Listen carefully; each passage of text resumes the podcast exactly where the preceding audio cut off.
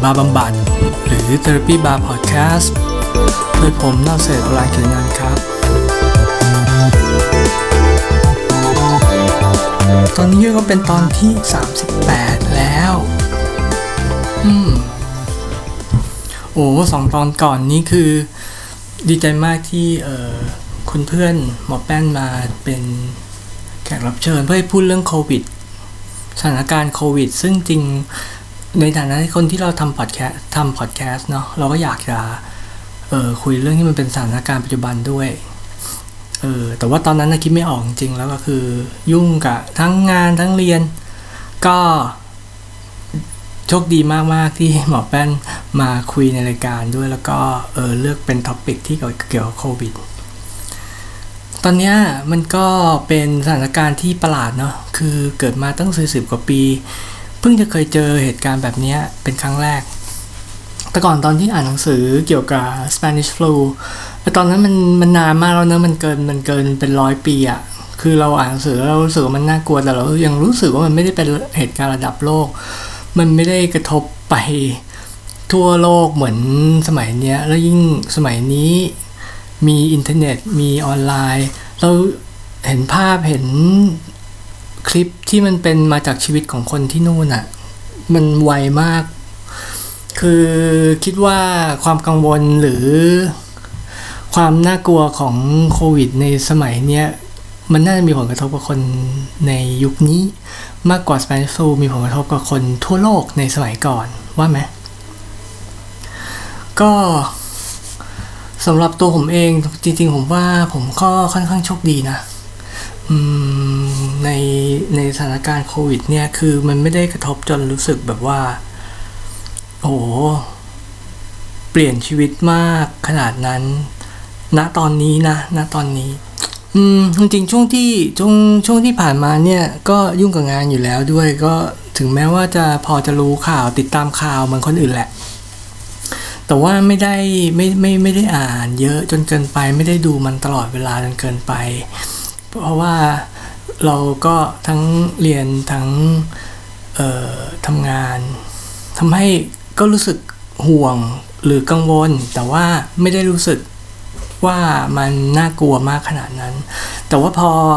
พอสถานการณ์มันเริ่มเปลี่ยนอะตอนนี้ผมก็ work from home มาสามอาทิตย์ได้ละมั้ง เออหรือเดือนหนึ่งแล้วด้วยซ้ำเนอะผมว่าเดือนหนึ่งแล้วนะ เออผมเมื่อกี้ผมไม่ได้นับ ซึ่งซึ่งจริงๆมันเป็นสถานะที่ไม่ปกติอยู่แล้วแหละ เพราะว่าที่องค์กรที่ผมทำเนี่ยคือการที่ถึงแม้จะเป็นฝ่ายไอทีก็ตามไป work from home เนี่ยมันเป็นอะไรที่ ที่มันแทบนึกไม่ออกว่ามันจะทำว่าเขาจะอนุญาตหรือว่ามันจะทำได้ แต่ปรากฏว่าพอมันต้องทำมันก็ทำได้อย่างรวดเร็วเหมือนกัน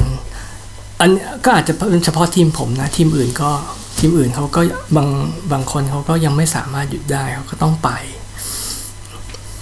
แต่ว่าสำหรับผมที่เอ้ยหยุดได้แล้วหยุดเป็นทีมแรก ๆ ที่หยุด หมายว่าหยุดไปออฟฟิศนะแต่ว่าก็ยังมาทำงานที่บ้าน เนี่ยมันเออมันมันมันทำให้รู้สึกต่างแล้วรู้สึกแปลกกว่าปกติมากๆ ยิ่งทำให้รู้สึกว่าเฮ้ยชีวิตตอนนี้มันเออมันมันมันแปลก คือพอแล้วพอมาทำเอองานแบบ work from home เนี่ย จริง ๆอะ่ะ เมื่อกี้ผมพูดว่าหยุดหยุดจริงๆมันไม่ได้หยุดเลยอะ่ะ คือหลาย ๆ คนที่ได้ work from home เหมือนกันในหมู่เพื่อนๆ หรือว่าคนที่บริษัทเดียวกันเออทุกคนทุกคนเห็นด้วยนะว่ามันเป็นงานมันยุ่งมากกว่าเดิมมาก คือมันไม่ได้มันไม่ได้มีเวลาอะไรมากขึ้นอย่างที่ตอนแรกคิด ไม่ใช่ตอนแรกสิ จริง ๆ เมื่อก่อนนี้ตอนที่คนคิดถึง work from home อะ มันไม่มีสถานการณ์โควิด แล้วคนแล้วถ้า work from home สมัยนู้นอะ ก็ตอนกลางวันก็อาจจะแบกคอมไปนั่งที่ร้าน coffee shop อะไรที่มันสวยๆ นั่งสบายๆ ได้เนอะ แต่ว่าตอนนี้มันมันมันมันทำอย่างนั้นไม่ได้ แล้วอย่างหนึ่งพอ work ด้วย VPN อะไรต่างๆเราก็ ก็ไปข้างนอกอะ่ะมันไม่ได้มี Wi-Fi อะไรมากกว่านะมากขนาดนั้นอยู่ดี ถึงว่าเป็นสถานการณ์ปกติ ยิ่งโควิดนี่ไม่ต้องพูดถึงเลยก็คือคนส่วนใหญ่ก็อยู่ที่บ้านนั่นแหละ ฉะนั้นเนี่ยมันก็เลยยุ่งมาก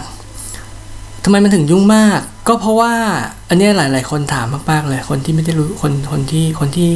เซอร์ไพรส์ว่าทำไมมันยุ่งกว่าเดิม คือผมคิดว่าเป็นเพราะว่าเราสามารถทำกิจกรรมทุกกิจกรรมได้นะหน้า คอมพิวเตอร์เลยทีนี้ตั้งแต่เช้าจนเย็น คือ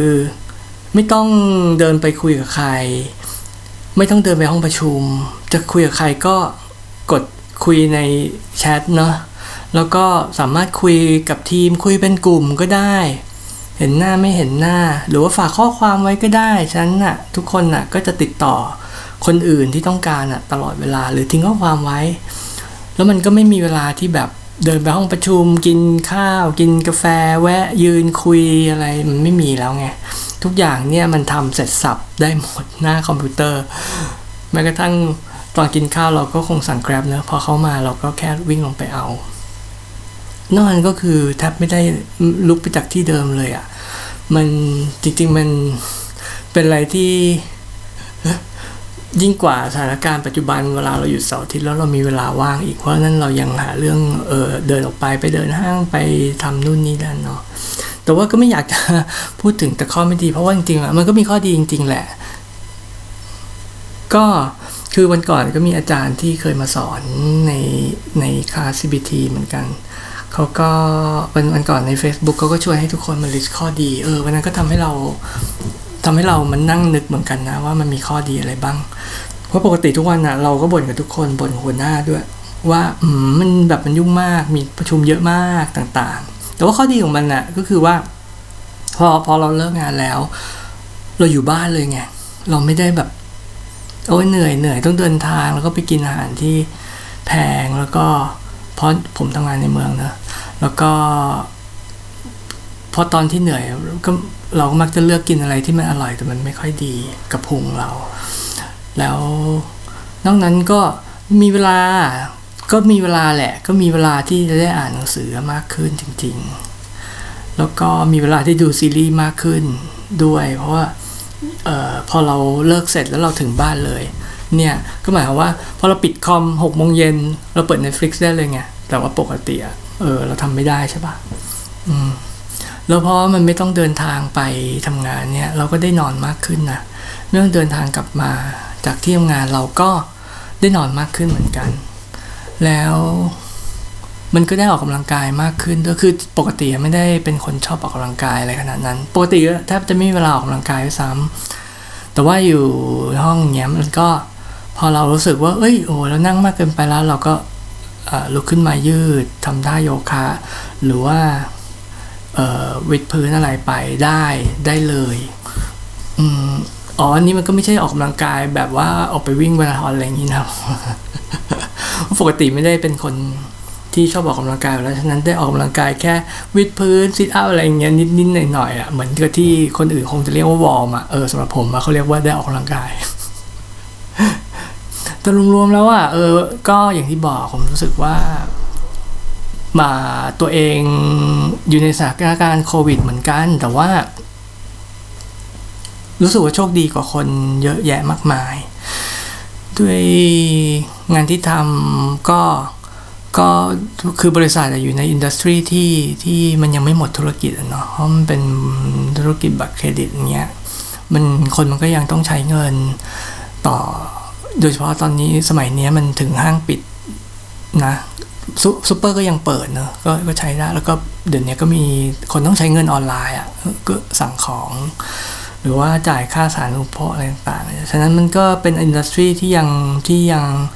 อาจจะไม่ได้กระทบรุนแรงมากนะตอนนี้ แล้วก็ ก็รู้สึกว่าโชคดีอีกอย่างหนึ่งก็คือ เพราะว่าเราอะเข้าใจช่วงก่อนที่เริ่มงานเนี้ยก็คือเออประมาณช่วงนี้ของปีที่แล้ว เนี่ยตกงาน ตอนนั้นตอนนั้นก็ตกบริษัทเก่าเขาก็ปิดเนาะก็เลิกจ้างใช่ปะแล้วคือการที่แบบมันไม่มีเงินเข้ามาเลยสักวันหนึ่งอะ่ะเพราะเราไม่ได้ทำงาน เนี่ยมันรู้สึกทุกวันเลยว่า เอ้ยเออว่ะเราได้แต่ใช้เงินไปทุกวันทุกวัน แล้วเราก็ไม่ได้แบบมีอาชีพที่สองไงไม่ได้แบบมีเล่นหุ้นหรือว่าอะไรที่มันมีเงินเข้ามามันไม่มีเลยสักอย่างอะ ตอนนั้นรู้สึกกังวลนะแล้วแล้วตอนนั้นก็กล่าวว่าจะเปลี่ยนสายงานก็คืองานเปลี่ยนมาสายที่ทำอยู่ทุกวันนี้เนาะก็เป็นยังเป็นไอทีอยู่แต่ว่าอันนี้มันไม่ใช่โปรแกรมมิ่งละเราก็เราก็รู้สึกว่าเขาไม่ค่อยมั่นใจว่าเฮ้ยเออเขาจะจ้างหรือเปล่าหรือว่าอะไรเราจะหางานได้ไหมคือช่วงนั้นเราตกงานอยู่สามเดือนเราเรารู้สึกถึงความกังวลในสิ่งที่ไม่แน่นอน อันเนี้ยอืม ซึ่งซึ่งมันเป็นความกังวลที่มีทุกวันแม้แม้ว่าตอนนั้นน่าจะสบายๆนะก็คือ ก็ก็อาจจะประหยัดนิดหน่อย แต่ว่าก็ออกไปไหนก็ได้ ก็ยังมี Netflix ดู มีทำพอดแคสอะไร มันไม่ได้ลำบากนะ แต่ว่าทุกวันนะก็จะมีความกังวลในแบบในแบบของชีวิตเรา คือไอความไม่แน่นอนเนี้ย คิดว่ามันมันมันเป็นตัวหลักเลยแหละ ที่สร้างความกังวลจริง ๆ ซึ่งเดี๋ยวตอนท้ายอะจะจะจะแชร์เรื่องนี้ ในepisode นี้ ส่วนเรื่องเรียน เรื่องเรียนคอร์ส CBT นะ โอ้โห นึกไปนะ เราทำพอดแคสต์เนี่ย ตั้งแต่ก่อนเรา ก่อนเราสอบ อีกใช่ปะ หรือว่าก่อนเราเริ่มเรียนด้วยซ้ำมาที่แน่ๆ เออ เฮ้ย แล้วตอนนี้เราเรียนจบแล้วอะอยังไม่ได้จบแบบ official นะ แต่ว่าคลาสตอนนี้ก็คือแบบ เรียนไปหมดแล้ว วันเสาร์อาทิตย์เนี่ยไม่มีไม่มีคลาสละก็ก็ก็ก็เต็มไปด้วยความรู้สึกหลาย ๆ อย่างเลยแหละ เพราะว่าถ้าใครฟังเอ่อพอดแคสต์เรามา ก็พอจะรู้ว่าเราแบบ enjoy มากกับการเรียน CBT มันเป็นสิ่งที่เซอร์ไพรส์แล้วก็ใช่มากในชีวิตที่แบบเอออยากเรียนอยากรู้อยากฝึก แล้วพอมันเรียนจบแล้วอะเราก็มีความรู้สึกเราว่าความเราว่าความรู้สึกหลัก ๆ ตอนเนี้ย ก็ น่าจะเป็นว่าเป็นความรู้สึกเศร้า คือมันมันทุกๆ ครั้งที่ไปเรียนอะ มันมีมันมีอะไรใหม่ ๆ ได้ที่ได้เรียนได้คิดอะ ซึ่งมันเป็นสิ่งที่เราสงสัยมาตลอดมานานแล้วทุกครั้งอะมันทำให้มันสนุกทุกครั้งที่ไปเรียน เออแล้วการฝึกการเออ คุยกับคนคุยกับคนไข้ที่มาเป็นเคสเราอะ่ะ ก็ได้เรียนรู้อะไรใหม่ ๆ ทุกครั้งได้ฝึกทักษะที่เราที่เราสนใจนะแล้วเราอยากฝึก มันทำให้มันสนุกนะ แล้วก็โอ้ยเจอคนเก่งเจ๋งๆมากมายเลย คือในคอร์สนี้มันก็อย่างพวกหมอพวกนักจิตเงี้ยเขาก็เขาก็คือไงอะเขา fascinate เราอยู่แล้วล่ะเพราะว่าเขาทำในสิ่งที่เราอยากเรียนอยากรู้อยู่แล้วทุกวันแล้วเขาทำ สิ่งสิ่งเนี้ยโดย based on วิทยาศาสตร์ ไม่ใช่แบบว่า ไม่ใช่แบบว่าทำโดย based on สัญชาตญาณนะฉันเป็นอะไรแบบเอ้ยสอนได้คุยได้ถกได้อะมันยิ่งสนุกไงเออแล้วพวกอาจารย์เขาก็เขาเขาก็เขาก็ดีอะแล้วเขาก็ช่วยเหลือ จริง ๆเขาไม่ต้องมาช่วยเหลืออะไรเรามากขนาดเนี้ยเราว่านะคือคือเราได้ยินจากหมอ หมอที่เรียนในในคลาสไงว่าสมัยตอนที่เรียนเป็นจิตแพทย์อะเขาก็ไม่ได้มาซูเปอร์วิสอะไรแบบใกล้ชิดขนาดนี้มานั่งฟังทุกเทป แล้วก็มามาคอมเมนต์ทุกจุดทุกอะไร มันไม่มีอะไรขนาดนั้นอะซึ่ง เฮ้ยเออเรารู้สึกว่ามันแบบโคตรว้าวที่มันมีคอร์สนี้แล้วเราได้เข้ามามีโอกาส ที่จะได้เรียนแบบที่มันยิ่งกว่า ถ้าเราเอนทานติดเข้าไปแล้วเรียนจิตแพทย์เองเออ ก็ก็มันเป็นความรู้สึก มันเป็นความรู้สึกเศร้าปนปนว้าวปนเอ้ยเสียดายที่เออ เวลาที่มันว้าวที่เราโชคดีนะ มันจบแล้วอะไรอย่างเงี้ยละมังคิดว่า ส่วนอีกความรู้สึกหนึ่งที่มีเนี่ยคิดว่าหลักๆเลยนะ มันน่าจะเป็นความรู้สึกโกรธ โกรธแหละ เออ เราเพราะว่าเรารู้สึกเหมือนตอนที่เรานั่นเลยอะเอ่อตอนที่เราเรียนจบเรียนตรีจบที่อเมริกา มันพิ่งมันเป็นปีหลังจาก9-11นะแล้วตอนนั้นเขาก็ไม่ค่อยต้อนรับคนต่างชาติอะเพราะว่าโลกก็ยังไม่ค่อยเข้าใจว่าเฮ้ยมันเกิดอะไรขึ้นกันแน่อยู่ ตอนนั้นสงครามอัฟกานิสถานก็ยังเอ้ยเออสงครามอัฟกานิสถานอิรักอะไรก็ยังไม่เกิดนะ ที่อเมริกาเขาไปบุกอะก็ยังก็ เราพยายามจะเรียนต่อในสายคณิตศาสตร์เนี่ยแหละ แต่ว่า แต่ว่าเราตอนนั้นนะมันมันคือเรื่องเงินนะมันเป็นเรื่องสำคัญมากสมัยนู้นนะมันเพิ่งจะผ่านต้มยำกุ้งมาเอง แล้วตอนต้มยำกุ้งเนี่ย มันปาขึ้นไปแบบหกสองบาทต่อดอลลาร์หกสิบสองนะแล้วฉะนั้นน่ะตอนนั้นถ้าเราจะเรียนต่อเราไม่มีตังค์อยู่แล้วแหละ เราก็เลยต้องแบบหาทุน แต่พอหาทุนเขาก็ไม่ค่อยต้อนรับคนต่างประเทศเท่าคนเอ่อคนอเมริกันเงี้ย ฉะนั้นน่ะเออเราก็ได้เราเราได้ทุนแต่แบบที่มัน ได้ทุนเป็นเงินเดือนเฉยๆแต่ว่าไม่ได้ได้ทุนในการอยู่ทำตอนนั้นได้ทุนเป็น research assistant นะ แต่ว่าเงินมันไม่พออะเพราะค่าอยู่ร้องออกเอง เออมันมันค่าอยู่เนี่ยจริงๆมันหนักหนากว่าค่าเรียน เราก็เลยต้องกลับ ตอนนั้นเราเรารู้สึกแบบนี้เลยเรารู้สึกว่าเราโกรธว่าเฮ้ยทำไมมันต้องเกิดเหตุการณ์แบบในเรื่องด้วยวะคือเฮ้ยจังหวะชีวิตเรามาแบบ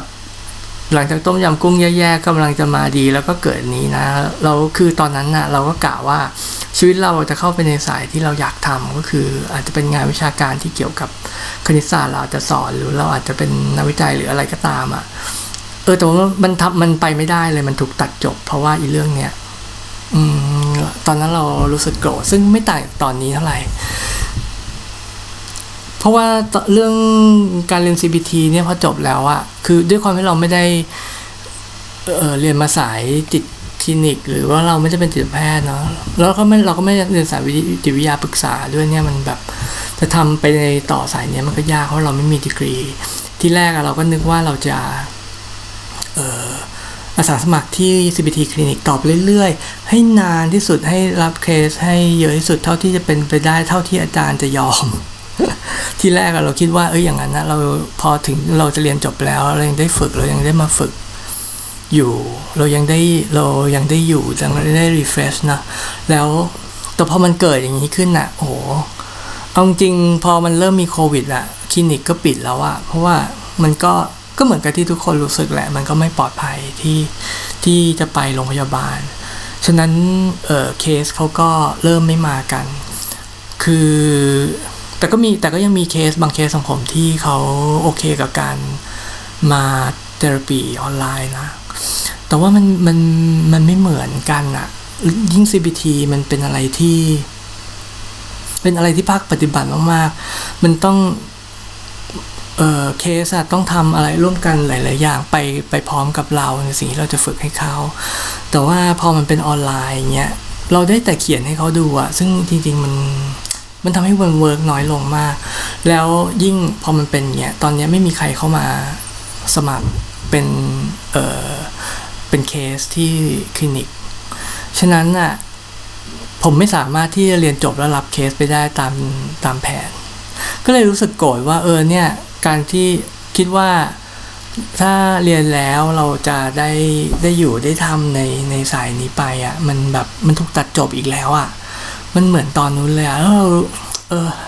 มันก็ไม่รู้จะโทษใครเนอะแล้วทุกคนอะมันก็สวยเท่าเราแหละใช่ปะไม่รู้ว่าสวยเท่าหรือเปล่านะอืม แต่ว่าไอสิ่งที่อยากเราอยากจะทำต่อไปชีวิตเราอะ่ะ มันมันไม่ได้ทำซึ่งก็เหมือนตอนนั้น คือถ้าตอนนั้นไม่ได้ ไม่ได้ไม่ได้กลับเมืองไทยแล้วก็ทำแล้วก็ไปทำ research เอ่อคณิตศาสตร์ต่อ ก็คงจะอยู่สายนั้นไปเลย แล้วเราก็จะคงจะใช้ชีวิตเหมือนกับนักคณิตศาสตร์คนหนึ่งไปจริง ๆ หรือว่าตอนนี้เราก็รู้สึกเหมือนกันว่า ถ้ามันไม่เกิดเนี่ยเราก็อาจจะยังได้ใช้ชีวิตในฐานะ เฮ้ยนักจิตพาร์ทไทม์อะไรไปจริง ๆ semi profession อะไรเงี้ยไปจริง ๆ อะไรเงี้ยไง แต่ตอนนี้มันคือมันถูกตัดจบอะมันมันก็เลยรู้สึกแย่รู้สึกโกรธก็เราเราเราเราคิดว่าตรงเนี้ยเป็นอันที่เรารู้สึกมากที่สุดนะ ถ้าเป็นความเครียดกับความกังวลหรือว่าอะไรที่เกิดจากสถานการณ์โควิดสำหรับเราอะ่ะ ซึ่งใช่ไอ้ไอ้ไอ้ไอ้ตรงเนี้ยมันก็คือมันเป็นความโกรธที่มันเกิดจากเฮ้ย ความไม่แน่นอนอีกนั่นแหละ ฉะนั้นเนี่ยใน episode เนี้ยผมก็เลยว่าตั้งใจที่จะมาแชร์เรื่องเป็นเป็นบทความที่อออาจารย์ Judith Beck เขาเขียน คือมีวันก่อนที่เพื่อนในคลาสเขาแชร์มา ก็เป็นอาจารย์ Judith Beck เขียนเรื่องนี้เกี่ยวกับการ handle ความไม่แน่นอนเออในสถานการณ์โควิดเนี้ย เออคืออาจารย์ Judith Beck เนี่ยเขาก็เป็นคนหนึ่งที่ที่มีชื่อมาก ๆ ในในแวดวง CBT เลยแหละ อืมก็ผมก็พอผมไปอ่านแล้วผมก็เอ้ยเออว่ะเออดีมาก ๆ เลย ผมก็เลยอยากเอามาแชร์ แต่ก็ไม่ได้แชร์เป๊ะๆนะเอ่อถ้าใครอยากไปอ่าน original article อะเดี๋ยวผมแชร์ในในลิงก์ของเพจ แต่ว่าอันที่ผมได้มาผมจะแชร์แบบนี้แล้วกันในแง่ที่ผมพูดมาก็คือว่า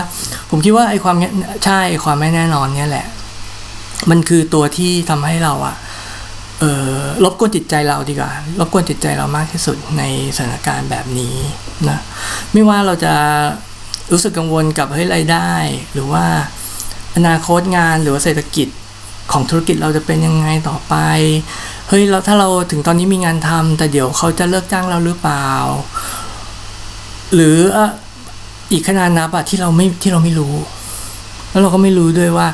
ไม่มีใครรู้ด้วยว่า เออมันจะเลิกล็อกดาวน์เมื่อไหร่ จะพบวัคซีนเมื่อไหร่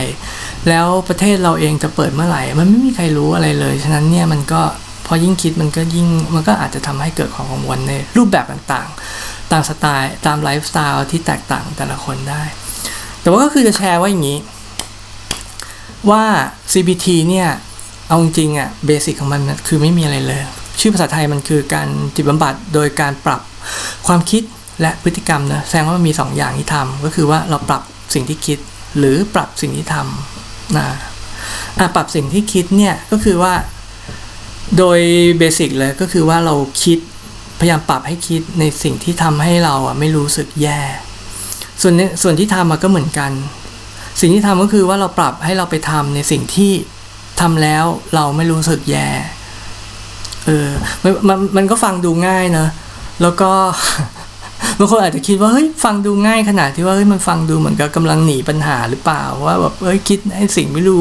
ไม่รู้ไม่รู้สึกแย่เงี้ยมันก็คือแบบให้คิดบวกหรออะเอาเอาอย่างจริงก็สมมุติว่าเราคิดบวกไปอะแล้วเออ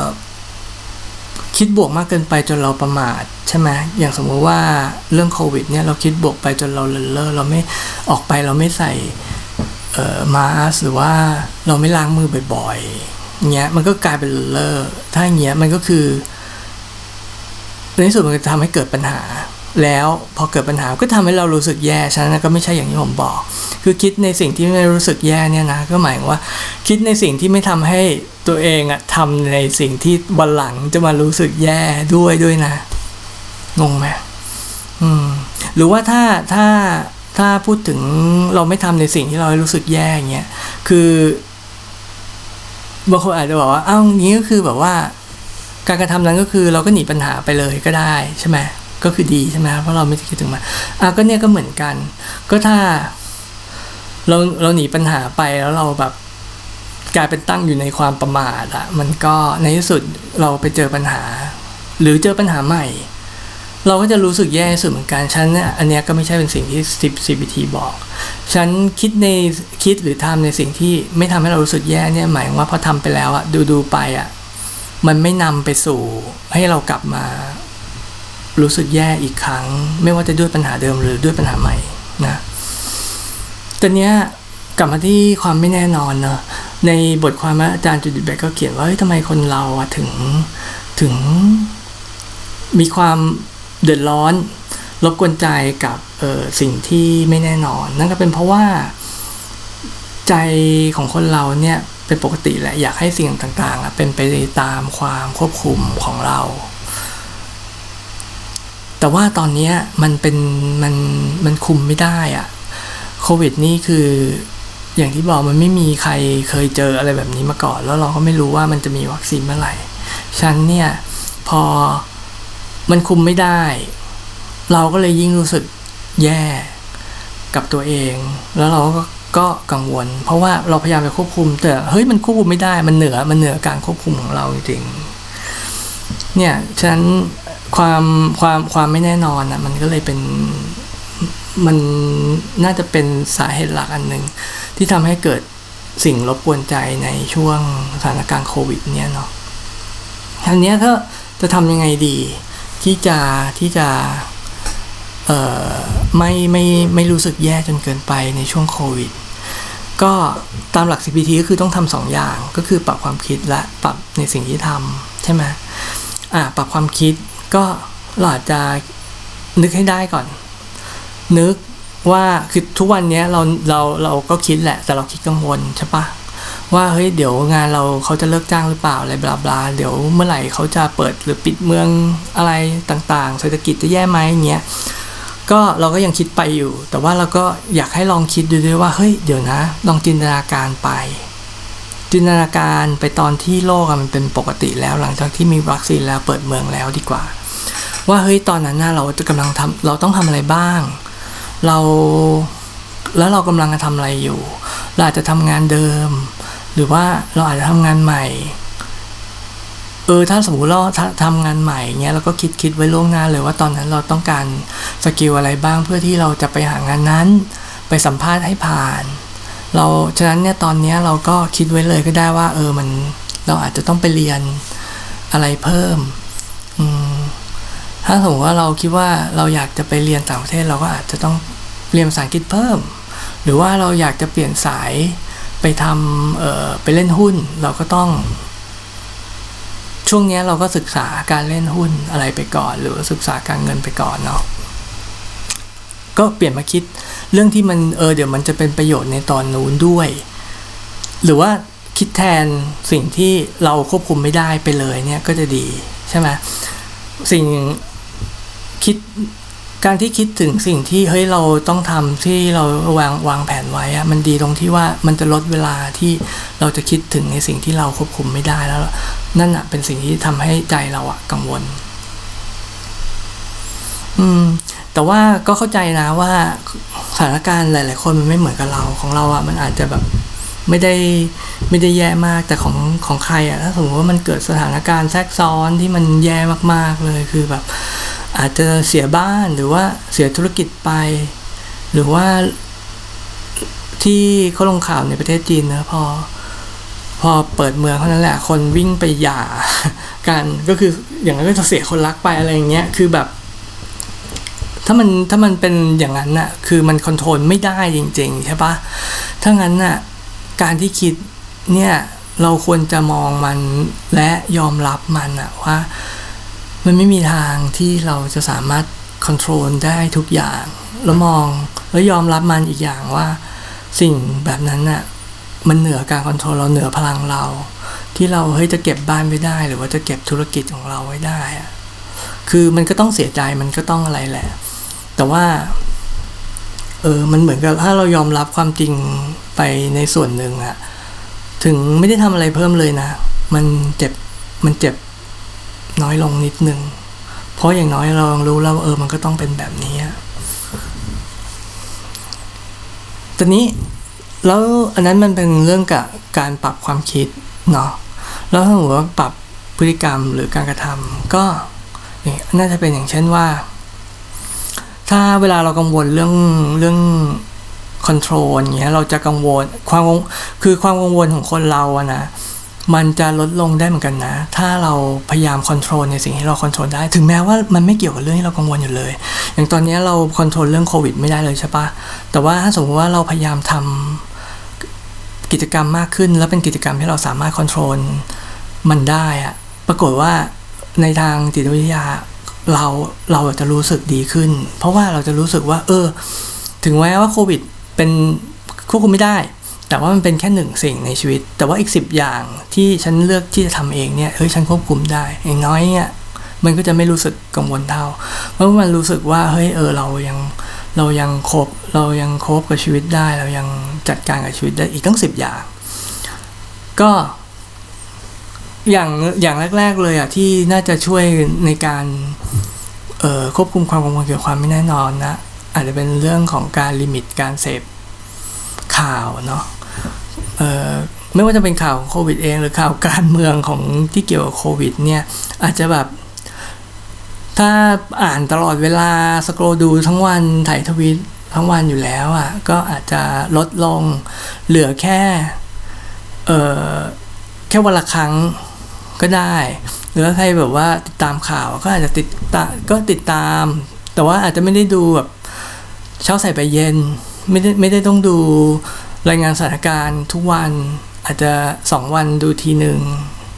ก็มันมันก็ยังไม่ได้เปลี่ยนเยอะอะไรขนาดนั้นเนาะอันนี้ก็เป็นสิ่งที่ทำได้ที่ที่เราจะลดเวลาที่เราจะคิดถึงในสิ่งที่เราควบคุมไม่ได้ แล้วก็พยายามหากิจกรรมที่มันทำให้เรารู้สึกว่าเราควบคุมได้ แล้วมันไม่ใช่เป็นกิจกรรมที่อะไรที่ต้องยากอะไรเลยนะ คืออย่างเช่นอย่างเช่น จู่ๆเราบอกว่าเฮ้ยฉันจะตื่นนอนเวลาเดียวกันเนี่ยแหละทุกวันต่อไปนี้แล้วถ้าเราพยายามทำมันทุกวันเนี่ยไม่ว่าจะได้เพอร์เฟกหรือเปล่าก็ตามอะเราจะรู้สึกว่าเออเนี่ยมันอยู่ในความควบคุมของเราอยู่ดี หรือว่าเราอาจจะง่ายกว่านั้นอีกเพราะบางคนอาจจะตื่นเช้ายาก อาจจะบอกว่าเฮ้ยไหนก็อยู่บ้านละกินน้ำให้ได้แปดแก้วจริงๆสิทุกวันจริง ๆ ตื่นเช้ามาตักน้ำไว้เลยแก้วแปดแก้ว วางไว้เลยที่ที่บ้านแล้วก็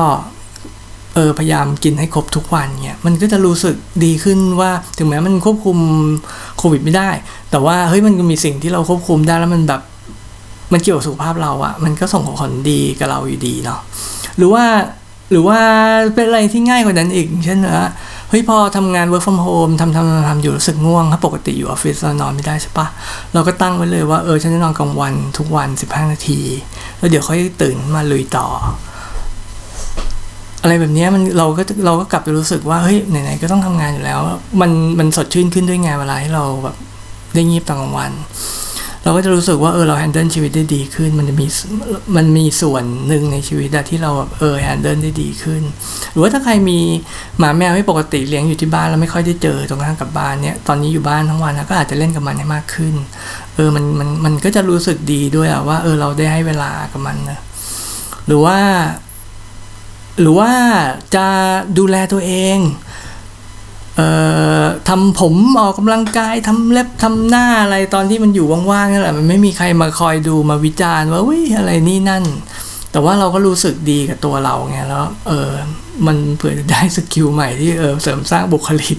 อะไรตอนที่เขาเปิดเมืองใหม่แล้วอะ่ะมันก็มันก็เป็นอีกอย่างหนึ่งเหมือนกันนะที่ทำให้เรารู้สึกดีกับชีวิตถึงแม้มันจะฟังดูเป็นเรื่องที่แบบว่า ผิวเผิน ตื้นเขินเสียเหลือเกิน แต่ว่า สิ่งอะไรเหล่านี้จริงๆแล้วมันเป็นสิ่งที่เอาเอามาใช้ balance กับสิ่งที่เราไม่สามารถมีคอนโทรลได้เลย อย่างเช่นสถานการณ์โควิด เนี่ยแหละก็สรุปก็คือว่าเออช่วงโควิด เนี่ยนะมันก็น่าจะทำให้ทั้งเราทั้งทั้งหลาย ๆ คนอะทุกๆคนที่ที่อยู่ในสถานการณ์ก็คือทั่วโลกแหละ ก็คงจะกังวล